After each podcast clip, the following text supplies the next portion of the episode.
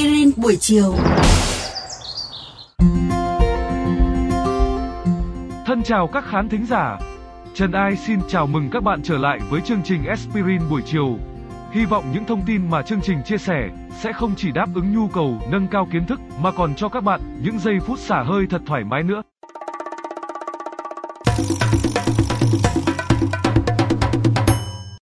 Thế là đã sang tháng 7 âm lịch mùa mưa ngâu.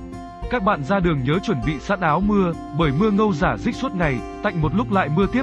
Làm tôi nhớ đến bộ phim hoạt hình, tên là Trời nhiều mây, có khả năng có thịt viên, trong đó cơn mưa rơi xuống mì spaghetti sốt thịt viên, nghe sao mà ngon lành. Mà hóa ra, cơn mưa ở một vài nơi lại cũng mang theo những thứ không phải là nước thật các bạn ạ. Hàng năm, cứ vào độ cuối xuân đầu hè, ngôi làng nhỏ ở phía trung bắc Honduras, mang tên Yoro, lại chứng kiến một trận mưa cát. Trời mưa như chút nước, sấm chớp nổi lên, không ai dám ra khỏi nhà. Nhưng rồi, ngay khi bão tan, những người Yoro lại háo hức cầm xô, đi đến một đồng cỏ thấp để nhặt về những chú cá nhỏ màu bạc. Hiện tượng kỳ lạ này cho người dân ở đây cơ hội có thêm một chút hải sản vào bữa ăn đạm bạc hàng ngày. Và họ tin rằng, nó là hiện thân cho phước lành từ Chúa.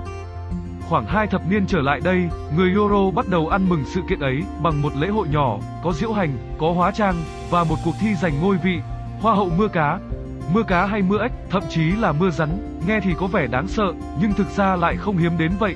Mưa động vật cũng xuất hiện ở Nhật, Úc, Mỹ, Singapore, Thụy Điển và nhiều nơi khác. Những người dân Euro tin rằng đây là hiện tượng siêu nhiên, xảy ra nhờ bàn tay của Chúa. Nhưng tất nhiên, các nhà khoa học vẫn đang tìm cách giải thích logic hơn. Vậy ta hãy cũng tìm hiểu xem vì đâu mà những cơn mưa động vật kỳ lạ này xuất hiện nhé. André Marie Ampère, nhà vật lý học thế kỷ 18 người Pháp, là một trong những người đầu tiên có cái nhìn nghiêm túc về hiện tượng mưa động vật và quan điểm của ông là các loài động vật như ếch hay cóc đã xuất hiện với số lượng lớn ở vùng nông thôn và bị những cơn gió mạnh cuốn phăng đi nơi khác. Khi xảy ra trận mưa cá ở Singapore vào năm 1861 thì nhà tự nhiên học người Pháp Francis de la Porte de Castelnau lại nghi ngờ là có khi cá chê trắng, loài cá có khả năng dùng vây và bụng để trườn đi trên cạn, đã quyết định di cư lên mặt đất rồi. Nhưng đâu mới là khả năng nhận được nhiều sự đồng tình nhất của giới khoa học.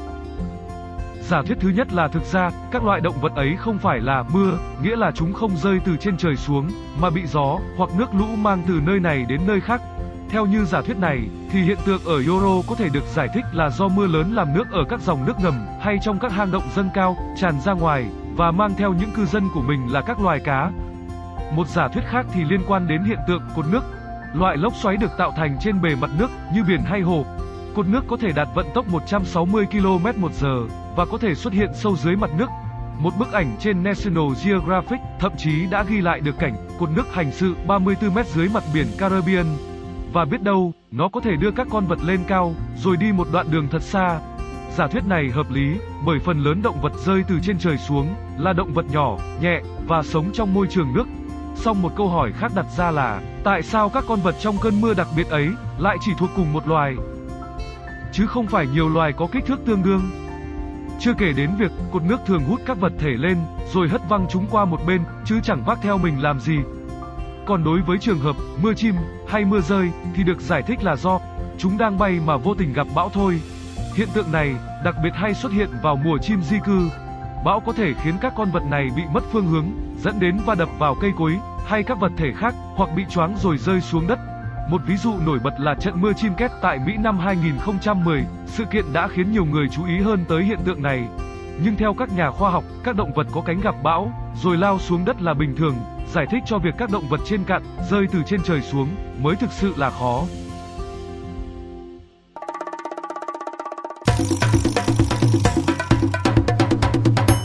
Các bạn nghĩ sao về chủ đề hôm nay?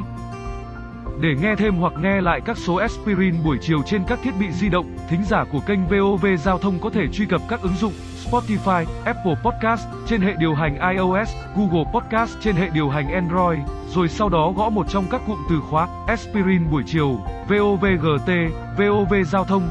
Xin gửi thư góp ý hay câu hỏi về hòm thư aspirin buổi chiều a.gmail.com hoặc qua fanpage aspirin buổi chiều của chương trình.